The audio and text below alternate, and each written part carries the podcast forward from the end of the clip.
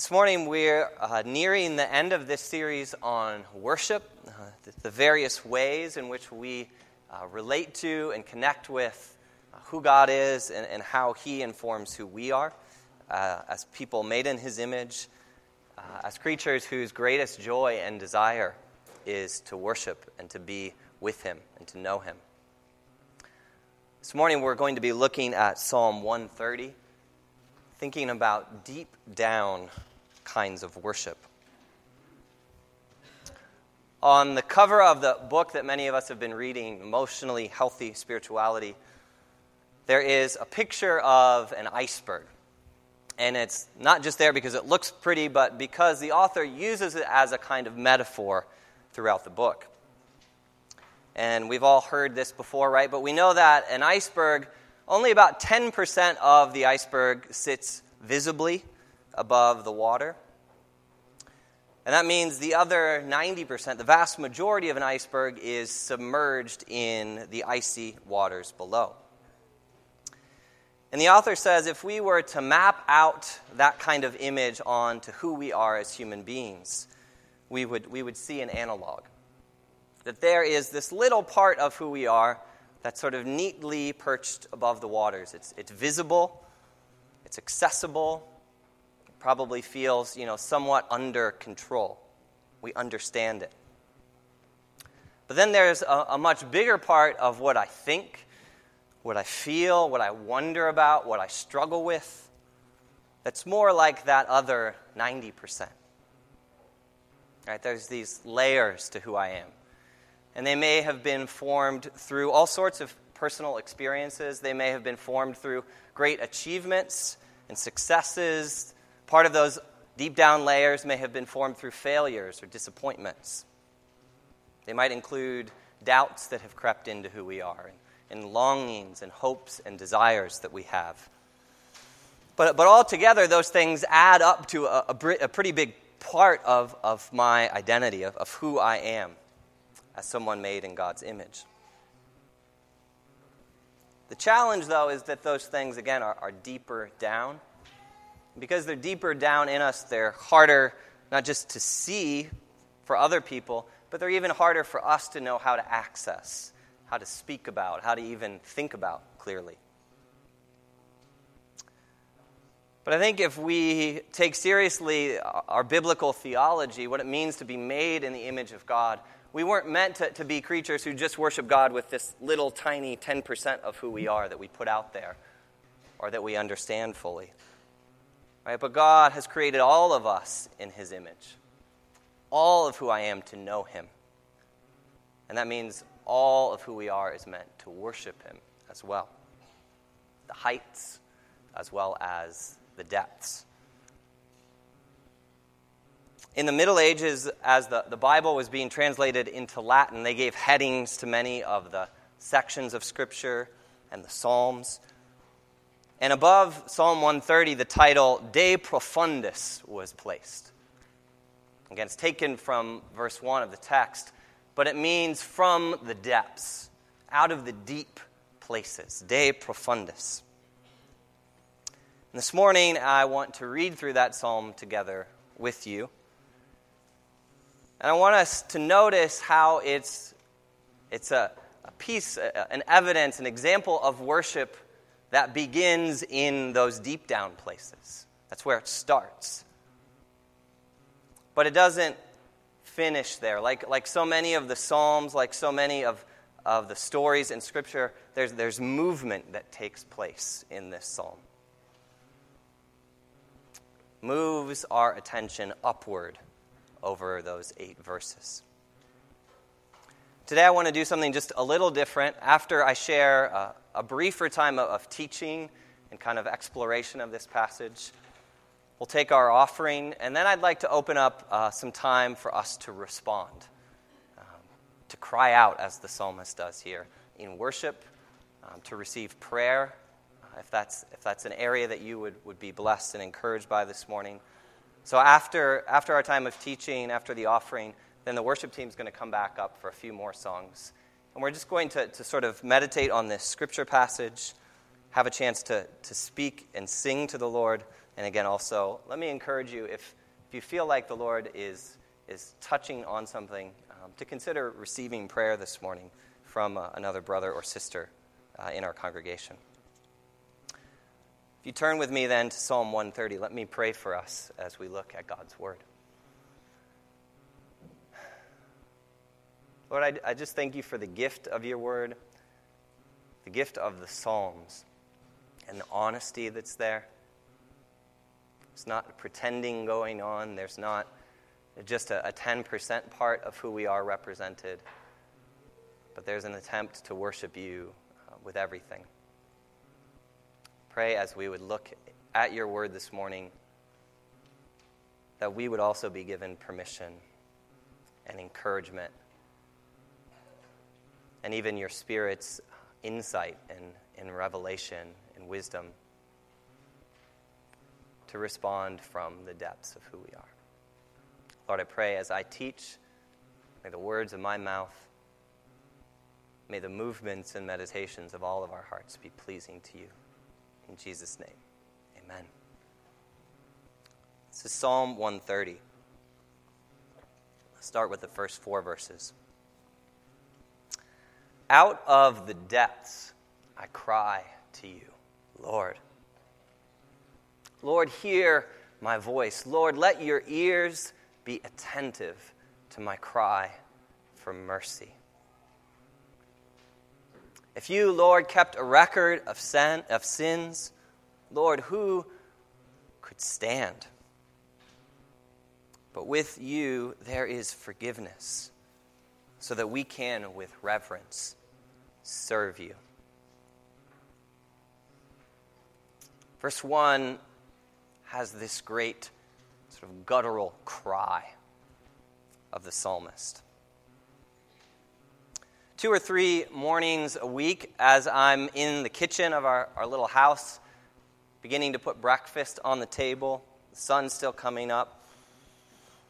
Several days every week, I hear a cry come from down the hallway from one of the kids' bedrooms, about 7 o'clock, usually. And it sounds something like this Mom! Mom, I want mom! Get in here and it's our five year old. Before she's even fully conscious, she has this habit of calling out from the deep places of who she is. From whatever she's just been feeling or thinking or dreaming, she's still waking up. But in that first moment of her day, she instinctively knows she wants, she needs someone to be close to her. And she's not afraid to say so. Now, I'm grateful that not everyone in our house wakes up like this. It could be a bit tricky. But I could probably learn something from my daughter's sort of raw acknowledgement of where I need help, of where I need presence and support, to, to cry out to God from where I'm at. The uh, great Scottish theologian, P.T. Forsyth, says this He says, God is deeper than the depths of man. And he says, so too, God is holier than our deepest sin is deep. Says that our problem is not with, with the depth, the breadth, the bigness of God and his ability to, to meet us where we are, even in those deep places. Our problem is that too often we forget or we assume that, that He would desire to be in that place with us. And because of that assumption, then we don't cry out. We don't speak. We, we choose to believe we're alone. Yesterday, I uh, attended a suicide prevention workshop over at Catalyst Church. And they said one, one of the things that that makes dealing with this particular issue of, of desperation right, and, and suicidal thinking so difficult to deal with is people won't talk about it. Right? People won't cry out. People won't ask for help because of the stigma associated with that. But what if we believed and knew that our God even encompasses the depths, sinking places. P.T. Forsyth challenges us. He says, Think more of the depth of God than of the depths of your cry. Believe He is deeper. Believe who He is is bigger than whatever you find yourself in. And so, here in verses 1 and 2, the psalmist breaks his silence, breaks that sense of being alone, and he does that by choosing to cry out, right, to hear him from the depths. He asks God to, to notice where he's at. And he asks God to, to show up there, to do something. Where in the deep down of who you are do you need to cry out? Where in the deep down of who you are do you perhaps feel stuck or discouraged or, or desperate in some way? Maybe you couldn't even quite give language to, to what that is this morning. But maybe you just need the permission to, to set aside sort of religious decorum for a moment and to believe that you can be honest. You can ask God. You can speak to God. You could cry out to Him and say, Lord, I, I need strength. I need the ability to, to meet with you in the deep places of who I am. I need life. I need help. I need hope. But as you look at the psalm here, in verses 1 and 2, the psalmist cries out. But as he's crying out from that place of, of deep darkness, that crying then enables him to start remembering in verses 3 and 4. And he remembers one particular aspect of God's character that he is a God of mercy, that he's a God of forgiveness. And he says in verse 3 Lord, if, if you looked squarely at who I am, if you, if you dealt with me exactly on the terms of, of what I've done in my own brokenness, Lord, who could stand? Right? I would have to hide myself away from you. I wouldn't be able to tolerate you, you looking upon me. But he says in verse 4 I remember, I know that with you is forgiveness. I know that when I come to you in the deep down places, as, as I throw myself upon your mercy, as I put my face down on the ground before you, I can be confident of your promise to meet me. Right? I, am not able to stand, but I know that you will, will come down and, and bend your attention to show me kindness. This is where we, we meet God in the depths of who we are, in the crying out of those deep places, in, in the humble state of worship as people bowed down, asking for mercy. And if we're not able or, or willing to go there and worship, then we, we miss the great gift of God's compassion and loving kindness and repentance. And from that place, we see then this, this psalm begins to turn. This is the pivot point, because in verses 5 and following, instead of of crying out from the depths, now things begin to move upward. Verse 5 I wait for the Lord, my whole being waits. And in his word, I put my hope. I wait for the Lord more than watchmen wait for the morning. More than watchmen wait for the morning. Israel, put your hope in the Lord. And this is why. Put your hope in the Lord, for with the Lord is unfailing love, and with him is full redemption. He will redeem Israel from all their sins. This psalm, Psalm 130, is part of a collection of 15 psalms there in, in this part of the book. And they're called the Psalms of Ascent, right? Psalms that move upward. And they're called that at least in part because they were literally songs that the pilgrims of Israel sang as they moved from the low country, the, the low places of, of elevation in the country, and they came up into the hill country of Judea. Right? They would sing, they would, would, would, would chant sort of these songs as pilgrims on their way up to the temple for worship. And we could, we could picture as their feet began to climb upward to these higher places Right, so too their gaze would then be moved upward as well. And they would begin to look out on the horizon because they would see Jerusalem and eventually they would see the temple ahead. And so verses 5, 6, and 7 here, they, they, they name two practices that help us do that very thing. As we cry out from the depths, there's, there are two things that then also begin to help train our gaze upward and fix our attention on, on where God is and who He is and what He's like. And they're the, the inseparable practices of waiting and hoping. Right? They, they, they're deeply kind of bound up together. And they are incredible gifts to anyone who is calling out from the depths. Learning to wait and to hope in the Lord.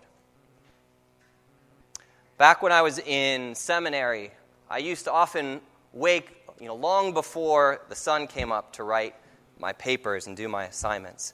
And at that time, we lived next to this high rise building of apartments.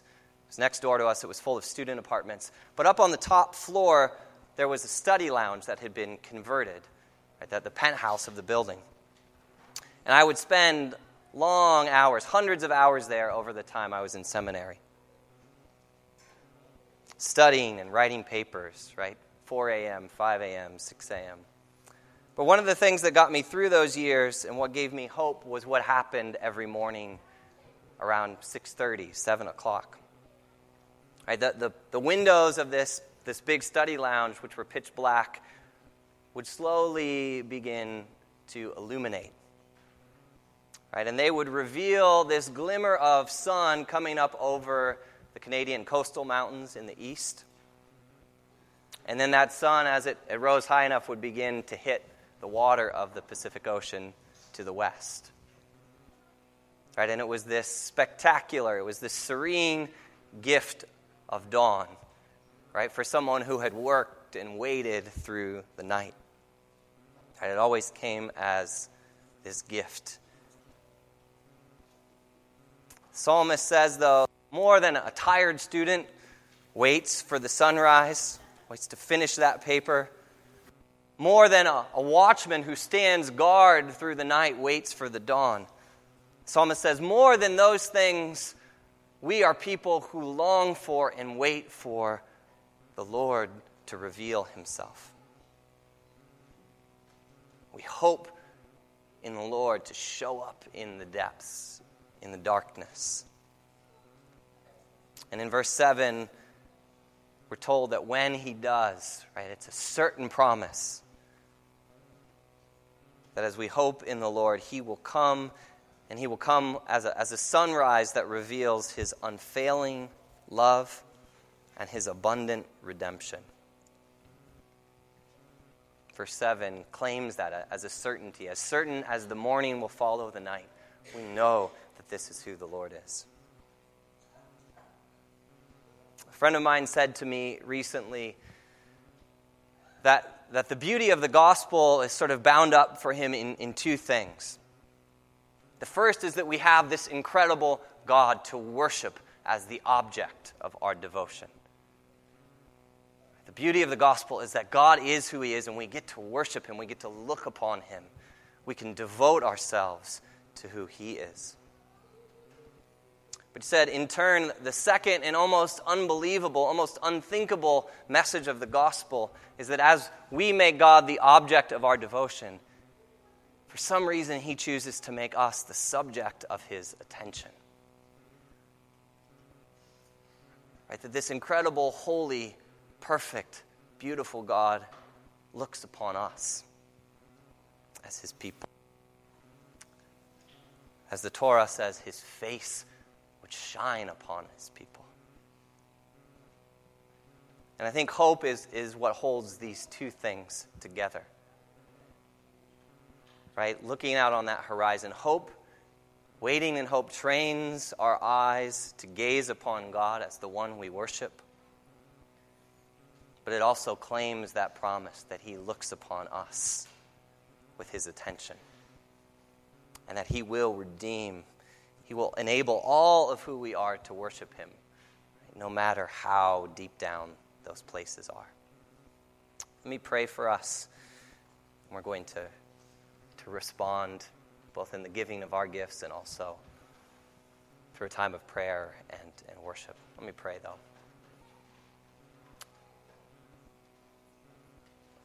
Lord, I just pray in the power of your Spirit that you might subtly, but also clearly unearth the things that, that we need to encounter your mercy and forgiveness in. The places where we have been fearful, places of desperation in us. Places, Lord, where you want to work so that we might be released to hope in you in a new way. And Lord, would power of your word, with the power of your gaze upon your people break through and redeem us, reclaim us, pull us out of those deep down places. In Jesus' name.